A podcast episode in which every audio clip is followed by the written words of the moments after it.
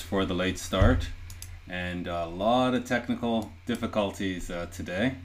But uh, that I, we I managed to troubleshoot it with our, our brother Jeff and find out that uh, it had to do with um, a software upgrade with the operating system and incompatibility. But I think we're live now. We're up to Isaiah chapter 43 uh, we're running a little bit late. Uh, what I wanted to do tonight and I'm still hoping to do is uh, get through Isaiah 43. It's not a terribly long chapter.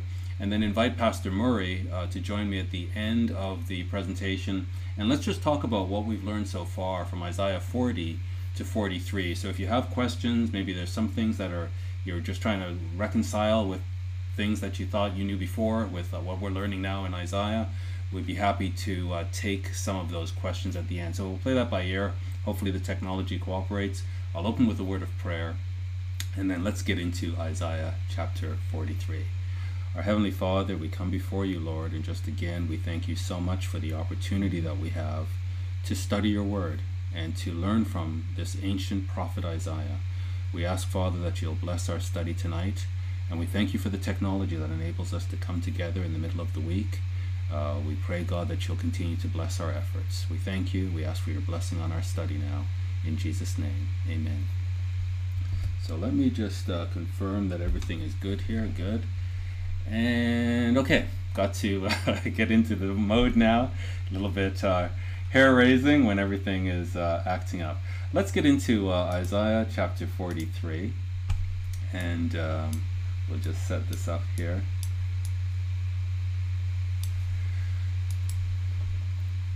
So the chapter begins, uh, Isaiah 43, verse 1. Now, we have come through from chapter 40 where there's this change of tone where suddenly it's from judgment to comfort and, and specifically to comfort God's people and specifically Jerusalem. And we've come through that and God challenging the nations to say, prove that you, your, your gods are true. Because this is, what, this is what's going to happen with respect to Jerusalem. They're going to be severely punished but not wiped out. And then I personally am going to restore them. And so we continue the story now in uh, here chapter 43 and just let me uh, make a modification here. Yes I think that's gonna work just fine. Appreciate your patience brethren.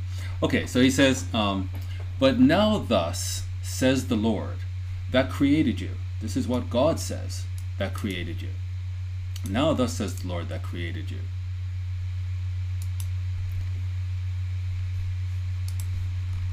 Sorry, brethren, just technology. There we go. He that formed you. Oh, so, no, sorry, let me start again. But now thus says the Lord that created you, O Jacob, he that formed you. He says, O Israel. So first it's Jacob, then it's Israel, and seems to indicate the, the conversion process that Jacob once was this deceiver, a very carnal man, and then receiving God's Spirit now becomes Israel. Uh, so he's talking to both sides. Now, thus says the Lord that created you, O Jacob, and he that formed you, O Israel, fear not. Don't be afraid. So there's obviously reason to be very afraid here. And he's saying, Fear not, for I have redeemed you. So this is all about the redemption of these people, Israel and God is telling them, despite the, there being many, many reasons to be afraid, God is telling them to fear not. Fear not, because God is, God is with them. Fear not. And sorry, let me just fix this up. For I have redeemed you. I have called you by your name. So this is God personally taking interest in the, this nation. I have redeemed you. I have called you by your name you are mine. And so we're seeing there's a relationship here, and this also speaks to the, the notion of a kinsman redeemer. So, so the redeemer comes uh, someone in the family, and God's saying, "We're family. You're mine. Uh, this, this, this is a, a, part of the family. I'm redeeming you." So this is the kinsman redeemer speaking. When you pass through the waters, I will be with you and through the rivers they shall not overflow thee. So this is sort of an allusion to the Exodus, that when, when they were uh, oppressed by Egypt and they walked out of Egypt and and the wa- they walked through the waters, they walked through the Red Sea, and so there's some um, allusion here to an exodus. The same way he helped them in the past, he's going to help them again in the future. So when you pass through the waters, I personally, God, the the creator of the universe, will be with this this people, and through the rivers they shall not overflow thee. So you think of the, the Pharaoh and his armies and the water just overflowing and drowning them all. This will not happen to Israel. When you walk through the fire, you shall not be burned. So there's going to be some supernatural help, although there's going to be uh, chaos and confusion and warfare and fire everywhere. These people are going to be protected. They're going to be supernaturally protected. That the desire is to completely wipe them out, and God is saying they will not be wiped out you shall not be burned, neither shall the flame kindle upon you. Why? For I am the Lord your God. This is the God of the universe is saying to this people, You're mine, and I'm your God, and I'm going to look after you. Notice he calls himself the Holy One of Israel. This is very important to God. He is associating himself with this people. The creator of, just think of how massive the universe is. The creator of the universe is, is married to this people. And he wants to associate himself to this people, and he wants all the people of the whole earth to know that he is in a, an exclusive covenant relationship with this people. So do not fear. This is why he's saying comfort. So somebody has to comfort his people. Somebody has to declare this good news that you're fine, everything's going to be okay. The Holy One of Israel. And, and, and he's making a distinction that there's going to be gods of other nations. And, and, and they're going to be promoted very strongly and very energetically. And God is saying, they're false. I am the only God, and I am associated with Israel, your Savior. I'm your Savior. So notice that He's the Holy One of Israel. He belongs to Israel. He's the conquering lion of the tribe of Judah. He's the kinsman. And so He's the kinsman redeemer. The family, a member of the family, is going to save this people. He says this I gave Egypt for your ransom, Ethiopia and Seba for you. So Seba is an, uh, northern Ethiopia. Ethiopia, Ethiopia and Sudan, and Egypt. So this is all the northern Africa. We have a saying here when we you know, regionally we talk about MENA, the Middle East and North Africa. Well, the Middle East and North Africa surround Jerusalem, and it is these nations, these MENA nations, that God is calling out, and He's saying the destruction that is going to be leveled upon Judah. That destruction is going to turn, and instead of finishing off Judah, it's gonna it's gonna turn on Egypt. It's gonna turn on Ethiopia and Sheba. So there's gonna be a replacement, and the punishment is gonna come down on these nations, and may I say these Muslim nations that have another God, Allahu Akbar, that their God is greater, Allahu Akbar. Well, Isaiah contradicts Allahu Akbar. Allah is not greater. The Holy One of Israel is the greatest. And this is the resolution of all of this. Now, this is uh, calling back to, he says, I'm the Holy One of Israel, your Savior, and I gave Egypt for your ransom, Ethiopia and Sheba for you. Well, this is what Moses said. And the Lord your God will put all these curses upon your enemies. So these curses that are meant for you, and, and they're going to touch you, but they're not going to finish you off. Instead, there's going to come a point where God is going to stop and take these curses and put them on your enemies and on them that hate you, which persecuted you. So we, we, we cannot be naive that these people of God, these covenant people, have haters. They have haters. Listen to this.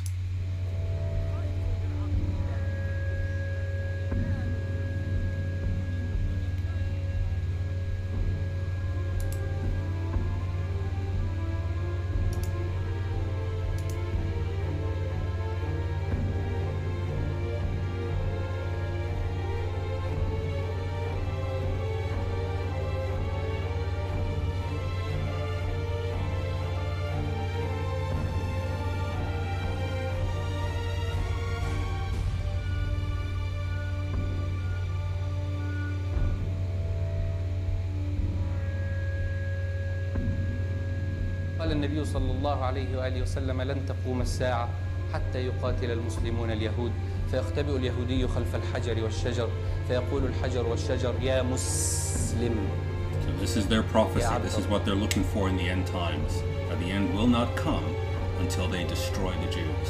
And according to them, according to the Quran, the curse on them is God has turned them into apes and pigs.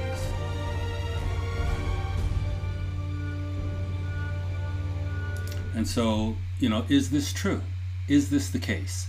And we need to understand this doctrine, this fundamental doctrine in Islam called al wala wal bara, which has to do with the love and hate for the sake of Allah. That they are commanded to hate and destroy for the sake of Allah, to destroy all infidels, but specifically the people of Judah. And so this is what's happening in the end time. This as, as this ideology takes hold of the earth, uh, the Jews are in for a, a lot of trouble because every loyal Muslim must carry out al wala wal bara, and that is the hatred and destruction of the Jews. So we continue then.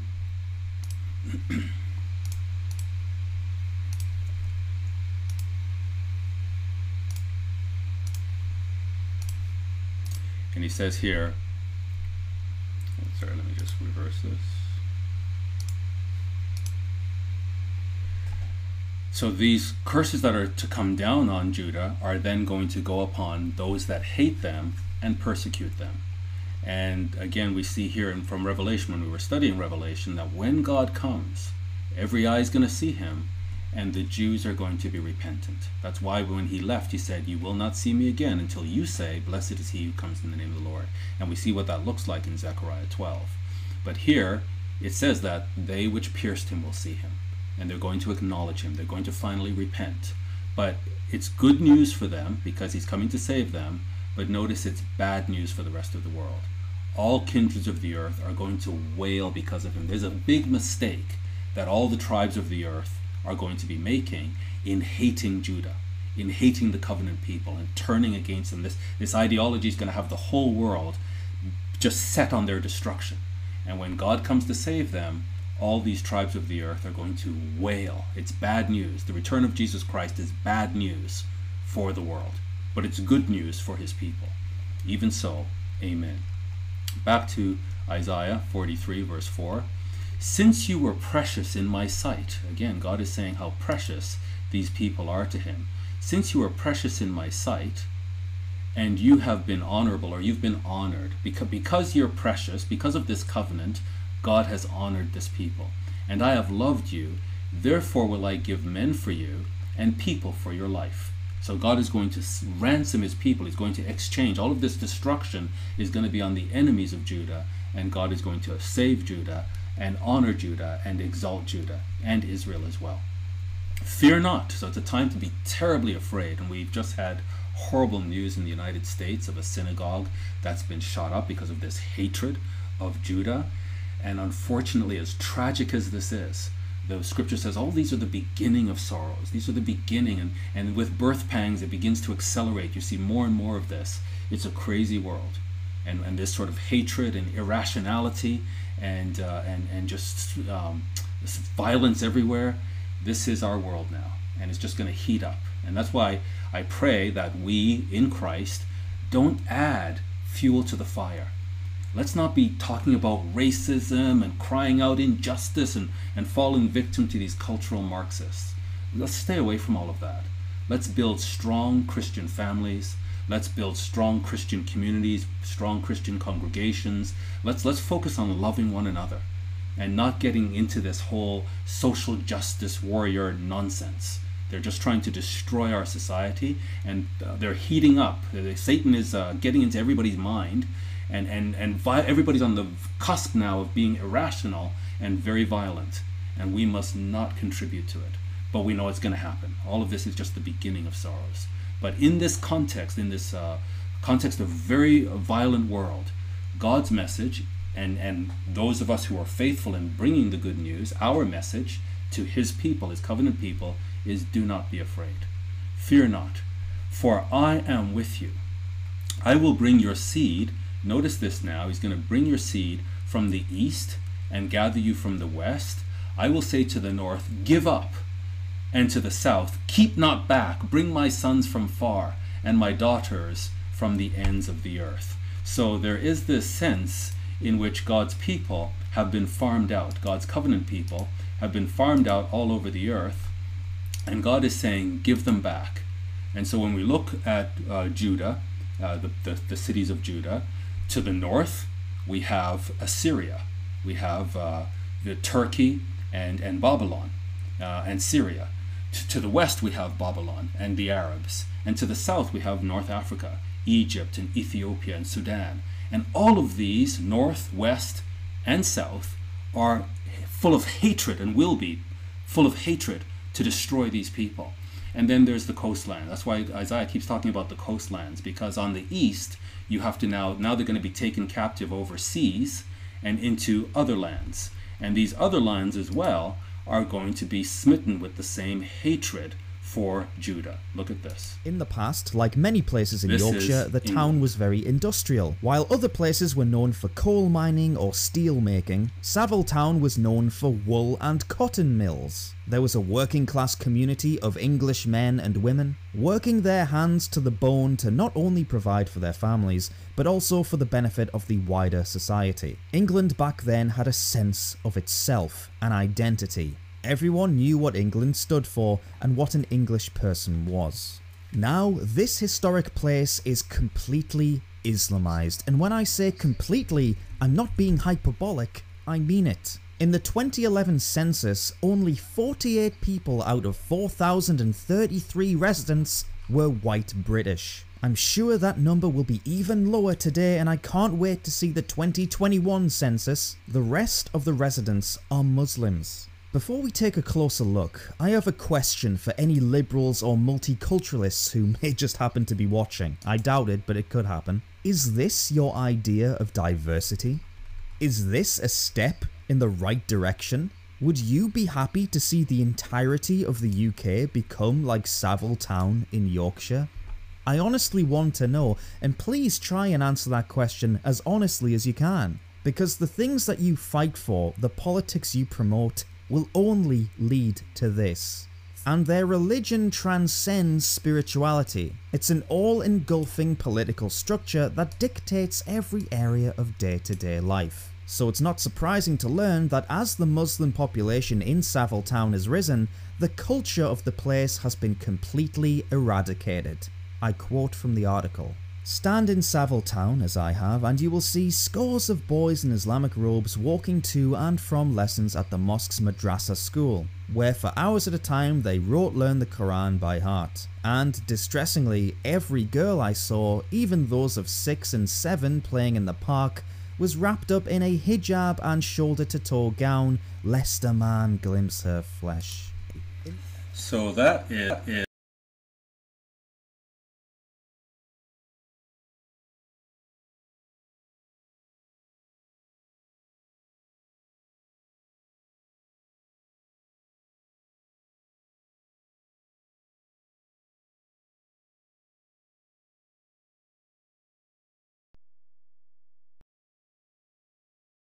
sound is working here.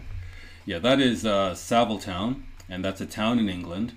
And uh, so even the coastland, so far away, when, when Judah is taken captive and these other nations have become Islamic with the, the uh, al-wala wal-bara, the hatred of the Jews, uh, they're going to be captive. And this is why God is saying to the north, to the west, to the south, but also to the east. And, and, and the east means they, they're, they're, uh, the, the west, I should say, um, they're they're going off to the coastlands, and that's why Isaiah is constantly prophesying against the coastlands as well. So these people who are gone, dis- distributed to the four corners of the earth, God is going to bring them back. And this is what he means in Matthew 24 when he says, "Except those days should be shortened, there should no flesh be saved." This is not any. This is the covenant people flesh, the people who are hated, the people who are being destroyed, the tribe of Judah. No flesh would be saved but for their sake, for the elect's sake, the covenant people, those days shall be shortened. And he shall send his angels with a great sound of a trumpet, and they shall gather together his elect, that's the covenant people, from the four winds. That is, from the north, from the south, from the west, and from the east. from one end of heaven to the other. And this is uh, really an allusion to the prophecy in Isaiah. Here we can read in Isaiah uh, chapter 11, and beginning in verse 11, we can read here that he says, And it shall come to pass in that day, this is the end time, that the Lord shall set his hand again the second time to recover the remnant of his people. So this is a second Exodus. He did it the first time, bringing them out of Egypt, and now he's going to do it the second time, bringing them from the four corners of the earth. This is the big Exodus, the second Exodus, which is, this is why it's so clear that even though Isaiah is prophesying of something that's going to happen in the immediate future, that is with Babylon in 150 years, the language makes it clear that the immediate future is just setting down a pattern that will ultimately be fulfilled with the return of Jesus Christ, which will be a bigger fulfillment of the prophecy. So, in that day shall the Lord set his hand again the second time. So, this is at the return of Christ to recover the remnant of his people, which shall be left, that is, again, except the these days be shortened, no flesh would be left alive. But because he's going to intervene, there's going to be a remnant left. Where will they be left from? From Assyria and from Egypt.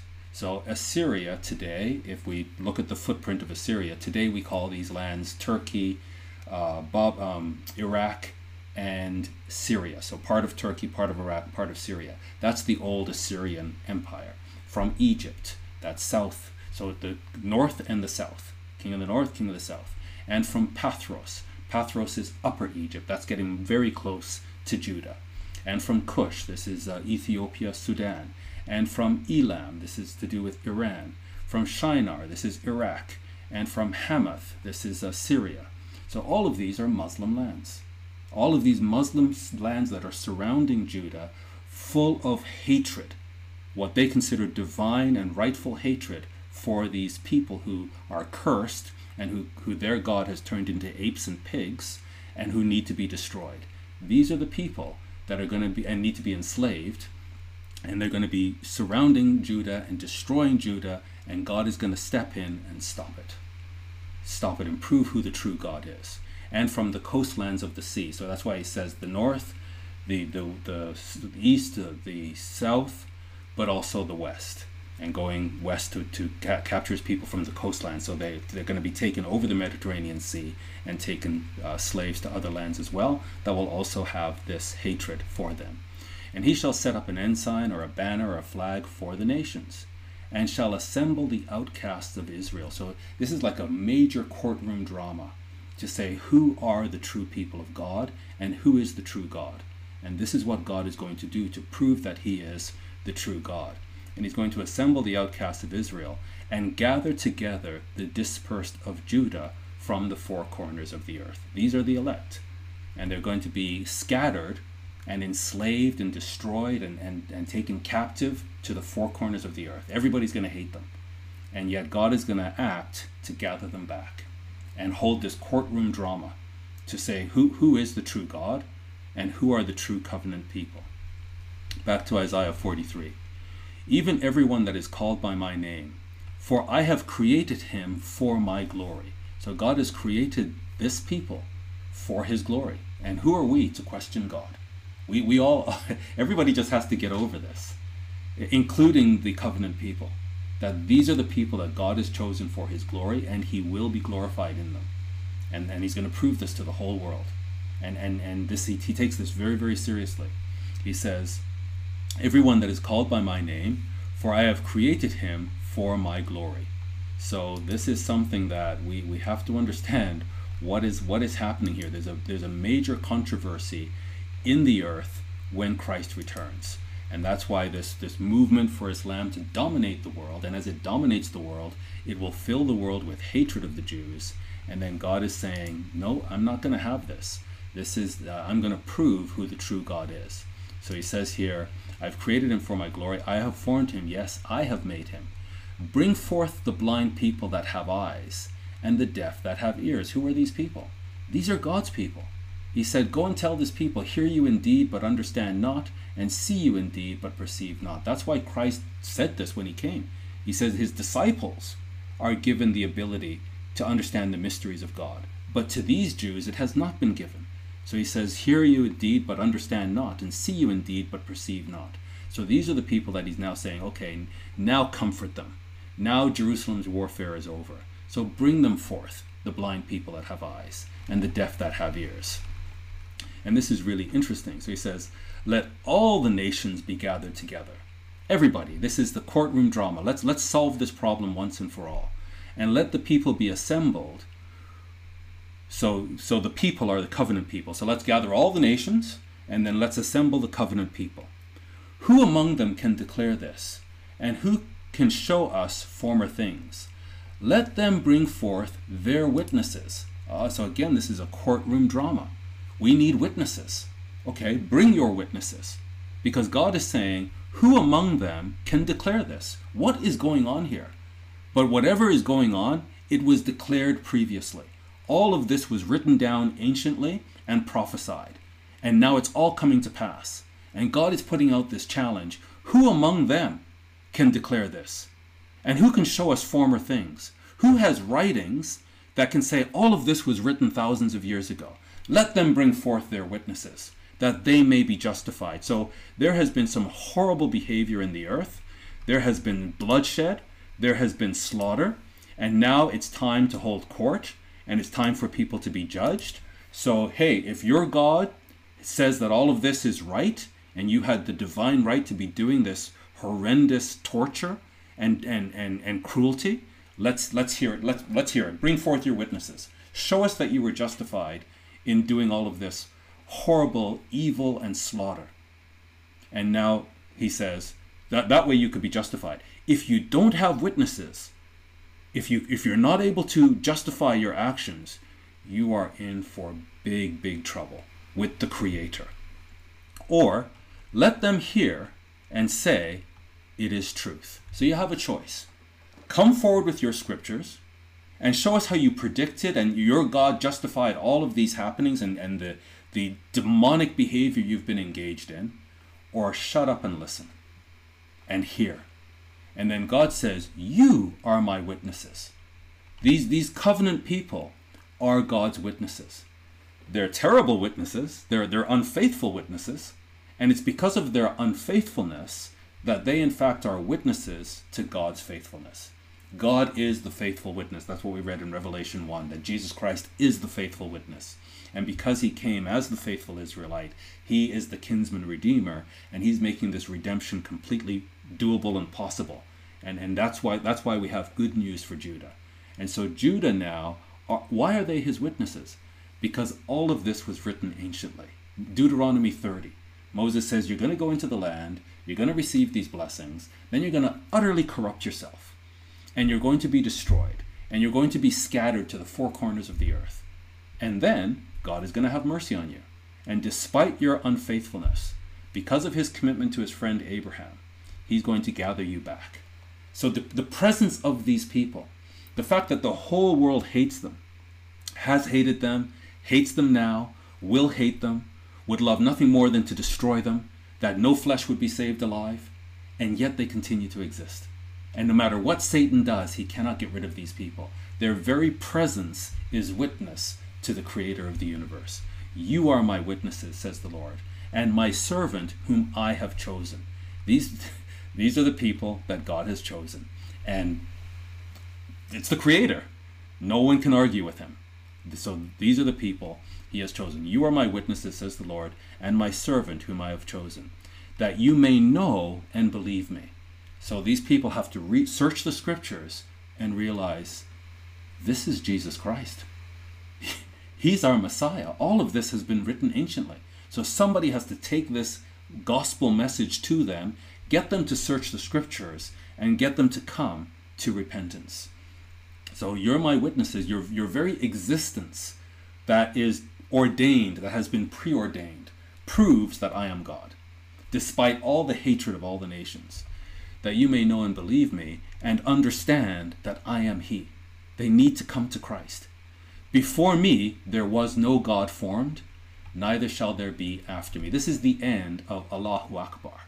This is the end of all this blowing up, and God, my, our God is greater, and we can do this. We can have our way, and they're going to try to destroy Judah completely. But no.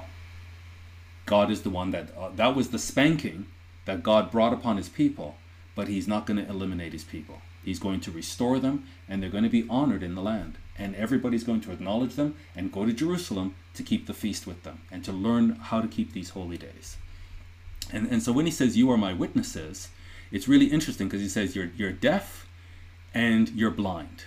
But a witness needs to hear and see. And so here in Leviticus 5, it says, If a soul sin and hear the voice of swearing, and is a witness, whether he has seen or known of it, if he does not utter it, then he shall bear his iniquity. So, this is the importance of being a witness. When you see something, you have to say something. You have to say, Yes, I saw this. This is what happened. And so, God is saying to these people, You are my witnesses. And so, in this massive courtroom drama, when God gathers all the nations, these people have to come forward and say, Yes, we sinned. These people did this to us, they did this to us, they did this to us, and it's written in the scriptures. And now our Savior has come, and so he truly is a faithful God. Because when we search the scriptures and we look at the terms and conditions of the scriptures, he we have been unfaithful. But there was provision for that in the, in the prophecies. And our God has been faithful. So they are their very presence witnesses to the veracity of the Holy One of Israel. Isaiah 43. I, even I, am the Lord and beside me there is no Savior. Do not look to anyone else. Do not listen to any false preaching of any other gods. The only God is the Holy One of Israel. I have declared and have saved. So anciently, really all the way back to the Garden of Eden, but I was going to say Moses wrote it down and God declared it. This is what's going to happen. And now he has come in and he's done it and he has shown it when there was no strange God among you, that is, when you were true and faithful, and we were just starting out together. I, I told you this was going to happen. Therefore, because of this, because it's been declared anciently, and everything's happening exactly according to the scriptures, therefore you are my witnesses, says the Lord, that I am God. So your very presence proves that I'm the creator. And the whole world is going to have to acknowledge this. We're going to search the scriptures and see that every single thing that's happening in the earth was declared thousands of years ago by the, the only God who can bring it about. And this is when he says, um, When there was no strange God among you, this is the time. Here, Deuteronomy 30.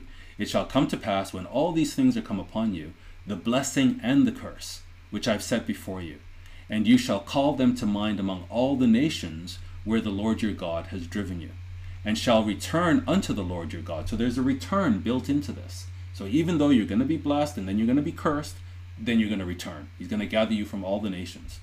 And you shall obey his voice according to all that I command you this day, you and your children, with all your heart and with all your soul. So there's this profound and very deep and thorough, wholesale repentance.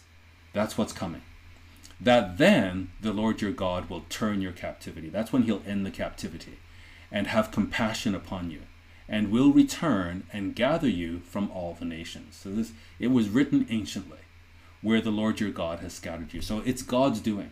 This this rise of Islam around the world and taking over the western nations all of a sudden, it's God's doing. And and I'm sorry for Judah. It's going to be horrible because this is it was written but then God is going to step in and reverse it. So chapters 1 to 39 in Isaiah are the judgment, and now 40 to 66 is how God is going to resolve everything and, and make it good news ultimately for his people. And so, in this context, uh, Christ said that this gospel, the very good news that goes all the way back to Moses, this gospel of the kingdom, the kingdom that's going to be restored to Israel, shall be preached in all the world for a witness. This is a courtroom drama that God is carrying out. It's, it's going to happen for a witness.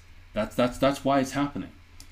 So it's not it's not that we're, the the kingdom. It's not that um, it's not that the um, gospel is being preached in an effort to try to convert all these nations. It's just being preached to say, look, here's the prophecy. Here's what's going to happen.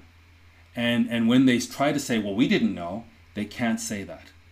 They have to, they've committed to a course of action. They now need to justify this course of action, and there will be no justification.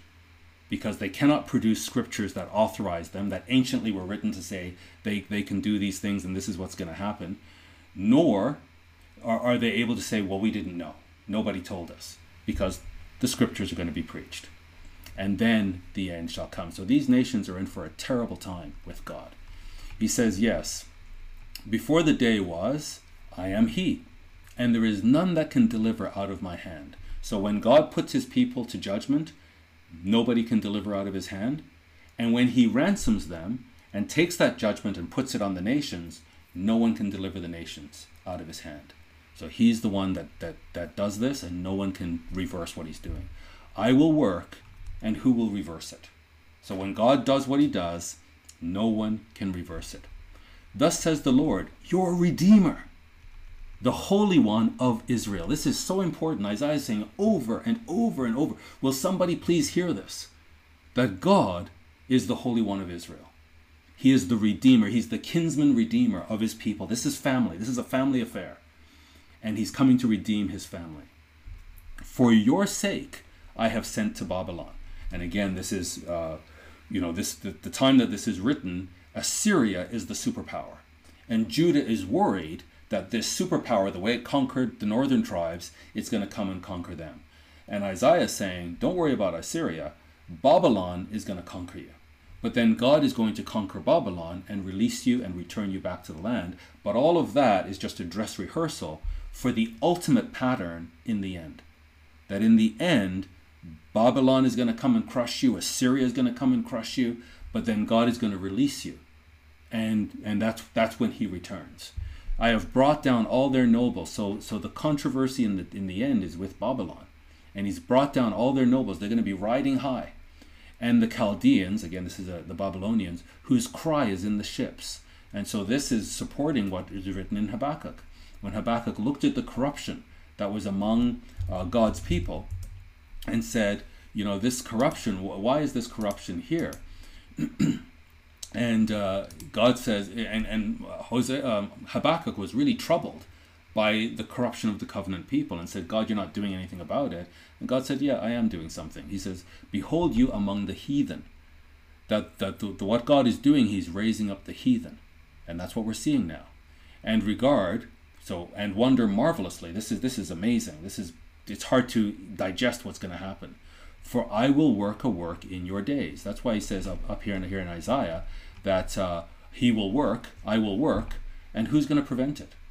So I'm going to work a work in your days which you will not believe even if it's told you. So this is unbelievable that God is going to raise up the heathen to destroy his own people. For lo, I raise up the Chaldeans, this is the Babylonians, that bitter and hasty nation, which shall march through the breadth of the land to possess dwelling places that are not theirs. So God is making it very clear that they're going to have the upper hand. And they are coming, and they're coming to take land and overtake land that doesn't belong to them. They're just going to have no respect for borders, and, and the, the uh, Marxists, the left, are, are making a very dangerous mistake in, in playing along and cooperating because when we read the scriptures, the communists don't feature. So they are just instrumental in helping to tear down the borders so that the Chaldeans, that bitter and hasty nation, can walk through lands and possess dwelling places that are not theirs. Back to Isaiah.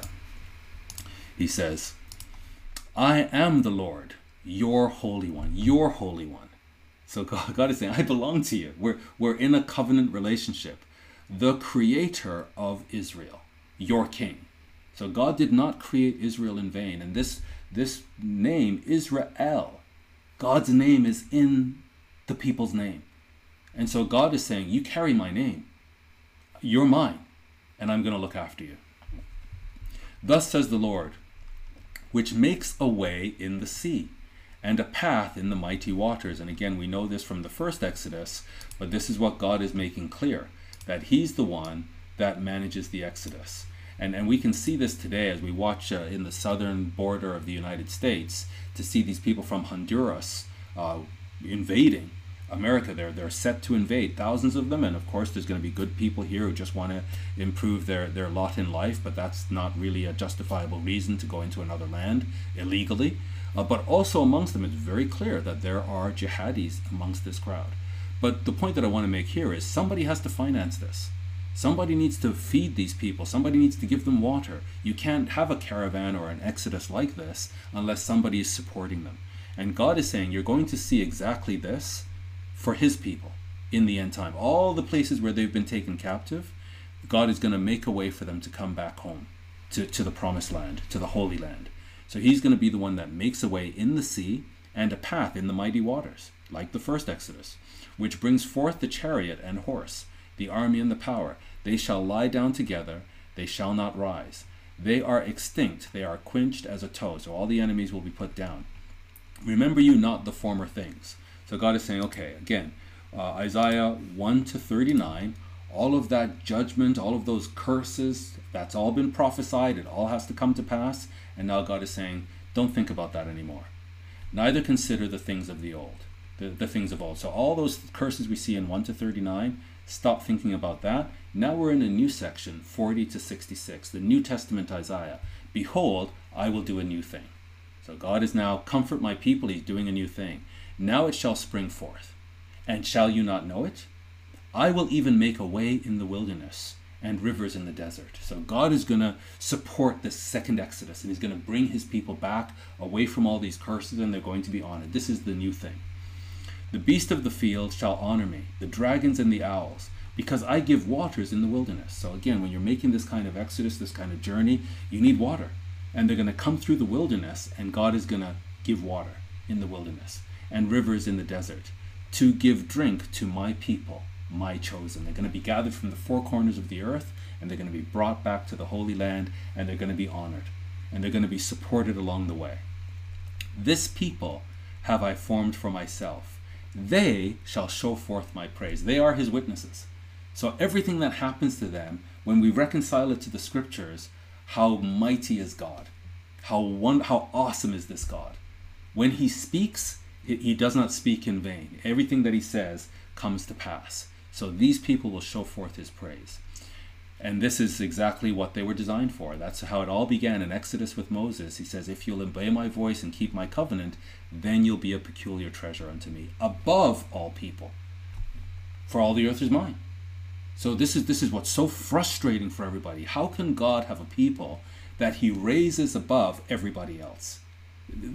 To human beings, this is a hateful thing. This is unfair. This is not right. And so there's this despising. Who are these people to say that they're so special? We must destroy them. And God is saying, You cannot destroy them. I'm going to use you to punish them, but then they are going to sit above all people of the earth. The whole earth is going to look to these people and say, God is with you teach us the way of God. And, and these people are going to have spiritual priests and kings over them. And this is the first fruits harvest. So the first fruits harvest is going to be governing the affairs of the earth, helping the earth to come into the family of God. But first, it all has to happen on a human level. And it's going to happen on a human level with a people, physical people, that have been severely punished, but then are being honored and are going to sit above. And this will become increasingly clear as we work our way through Isaiah. For all the earth is mine. And this again, so it's not just in Exodus, it's in Deuteronomy. You, you have said, the Lord this day to be your, you, you have avouched the Lord this day to be your God. So this is a, a, a commitment that they've made. So they've said this, they've, they've um, uh, vowed. So they vowed that the Lord this day is their God and to walk in his ways and to keep his statutes and his commandments and his judgments and to hearken unto his voice. So this is what's going to make them a peculiar people. And the Lord has avowed to you, he's, he's made a vow to you this day to be his peculiar people. So they broke the vow, but God didn't. And he's going to make sure that they're his peculiar people. As he has promised you, and that you should keep all his commandments. And that's why the new covenant is so important because he's going to put his spirit in their heart so that they can keep his commandments. And what we're going through now as Christians with the Holy Spirit and overcoming, that's the struggle that they'll be going through. And, and, and having, having a love for God's law and keeping it so that they can lead the other nations. And to make you high above, there it is. I, I'm sorry, Gentiles, but this is God's plan. This is, this is how God has orchestrated salvation to make this people high above all nations which he has made, in praise and in name and in honor. He's going to honor these people. This is his word. And, and everyone's just going to be blown away when all of this was declared thousands of years ago. And it's happening exactly as God said. And that you may be a holy people unto the Lord your God as he has spoken. That's the process. Now, that's the process. These people are going to be a holy people. They're going to lead the other nations. Ultimately, all these people are going to be born into the God family, and that's what we call the fall harvest. But prior to all of that, there's a first fruits harvest. And God does all of this early with a peculiar set of people that are born early into the God family and then help with this fall harvest. So this this is an early calling to help with the fall harvest. And that's what Peter means when he says, "But you are a chosen generation, a royal priesthood, a holy nation, a peculiar people that you should show forth the praises of him." That's Judah. Judah means to praise God. Show forth the praises of him who has called you out of darkness into his marvelous light. So these are the now the true spiritual Jews who are brought into this covenant, whether Jew or Gentile, brought into this covenant with the Holy Spirit. And we are this first fruits harvest that are going to help God with the fall harvest. And all of this is happening on, on, on multiple levels. It really is um, something that we, we just have to understand the mind of God. And I don't know, some of you may, like me when I was a child, uh, might have been Star Trek fans, but this idea of multi level chess. So there's things happening on a first fruits level, uh, on the God plane level, and then there's things happening on a human level. And within the human level, there's a, a set of people that are above the other human beings. And we need to put all the scriptures together to understand this multi layer strategy that God has in mind to save mankind. So he goes on to say, Called us out of darkness into his marvelous light. Back to Isaiah as we just wrap up 43, but you have not called upon me, O Jacob. So this these people who are called by God God is saying, you, You've been very rebellious. You have not called. These are His children, these are His people. And He's saying to, to these people, But you have not called upon me, O Jacob. But you have been weary of me, O Israel. So again, that Jacob Israel pattern. And, and look what God is saying I've done all of this for you, but you've hated me. You've, you've like, oh, uh, we hate being the people of God. Why did God choose us? We're weary of, of the God of Israel. You have not brought me the small cattle of your burnt offerings, neither have you honored me with your sacrifices. So God has done everything for this people, and they're spoiled rotten.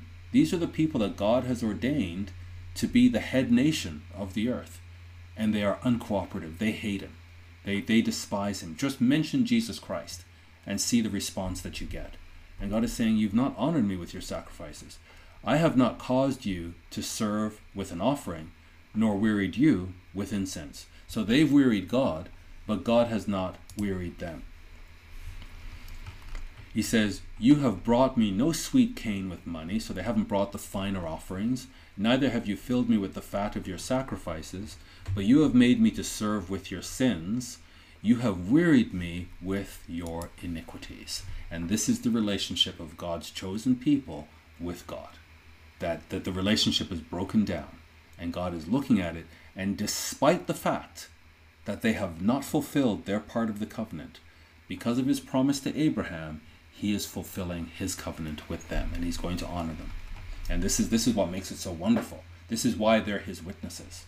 He says, I, even I, am he that blots out your transgressions. From this is very, very different. So either we believe in this uh, ideology that's spreading all over the earth, that says that God hates the Jews, he despises them because they broke the Sabbath, and he's turned them into apes and pigs, and our job is to destroy them. Or we believe Isaiah and all the prophets, the real prophets, who say, these people are breaking the Sabbath is the least of what they've done. They have broken every law. They have they have wearied the Holy One of Israel. And yet God is going to blot out all their transgressions for his own sake because they carry his name, Israel, Judah. They carry his name. And so he's not going to remember their sins. So who do we believe? These are two very different uh, outcomes.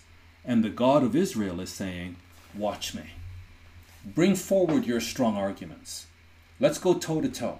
Let me see what you can do. Let's hear what you have to say, and let's see how you bring it to pass. and then watch me. No one can reverse what I have written anciently and what I'm going to do. And there's two parts to what I do. There's going to be a punishment phase, and then there's going to be a redemption phase. And then in that redemption phase, the other nations are going to be punished, and no one can stop me. So we just have to see who, who which one is true. Put me in remembrance. Let us plead together.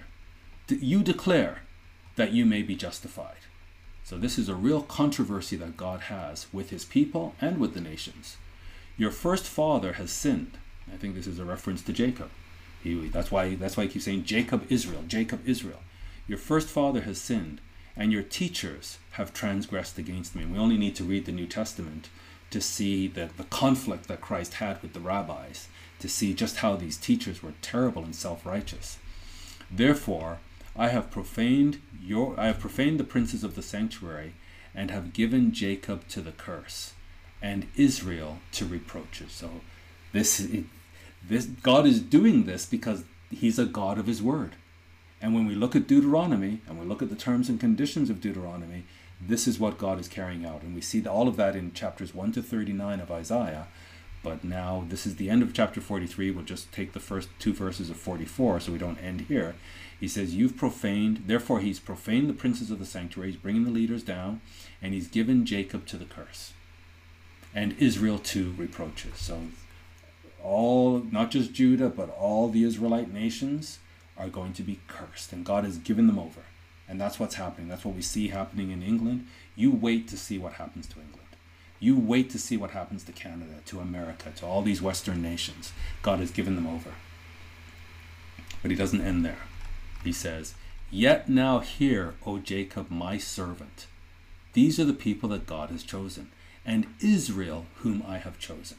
So not just Judah now, all of Israel. O Jacob, my servant, I've selected you, I've chosen you. Thus says the Lord that made you and formed you from the womb, which will help you. Fear not, O Jacob, my servant, and Jeshurun, this is a, another word for Israel, whom I have chosen. So this is just an amazing, amazing prophecy. And as we work through Isaiah, it's all going to become much, much clearer.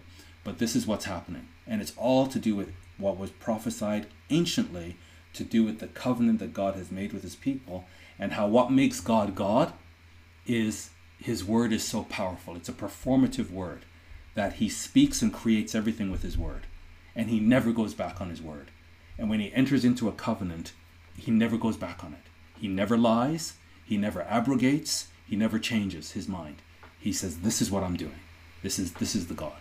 And and the very existence of Judah and the very existence of Israel, these are the witnesses. This this is the, the, their existence is proof that the God of the universe is the Holy One of Israel. So we'll stop there. And what I'll do now, just I, I wouldn't mind just taking a few moments. I hope uh, Pastor Murray's still there, and I hope the technology is going to work here. But I think what I'll do is try to uh, bring him in, and um, then he can. Uh, what we'll do is just answer some questions of you know how, how is all of this sitting? Is this resonating? Is this making sense? And uh, hopefully it is.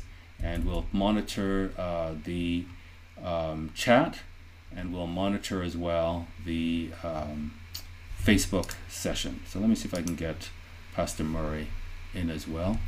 He might be just on the delay.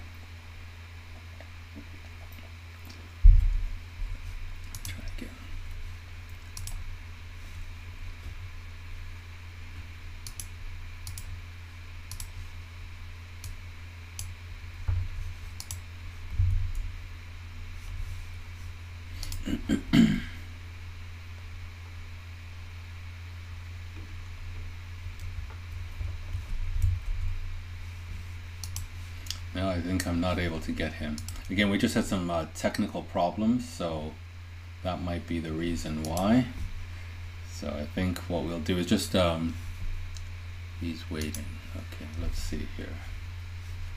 What is, okay, let's see. So he is waiting. Um, maybe what I have to do is see if I can shut this down.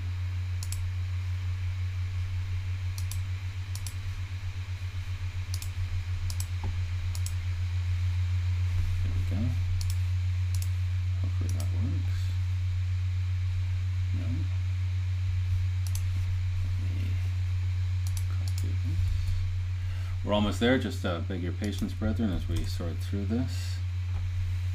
I think he's going to come on now. So think about any questions that you might have and uh, post them. And if we can, I'll get uh, Pastor Murray on here live. and we'll just see here, I'll give it another minute.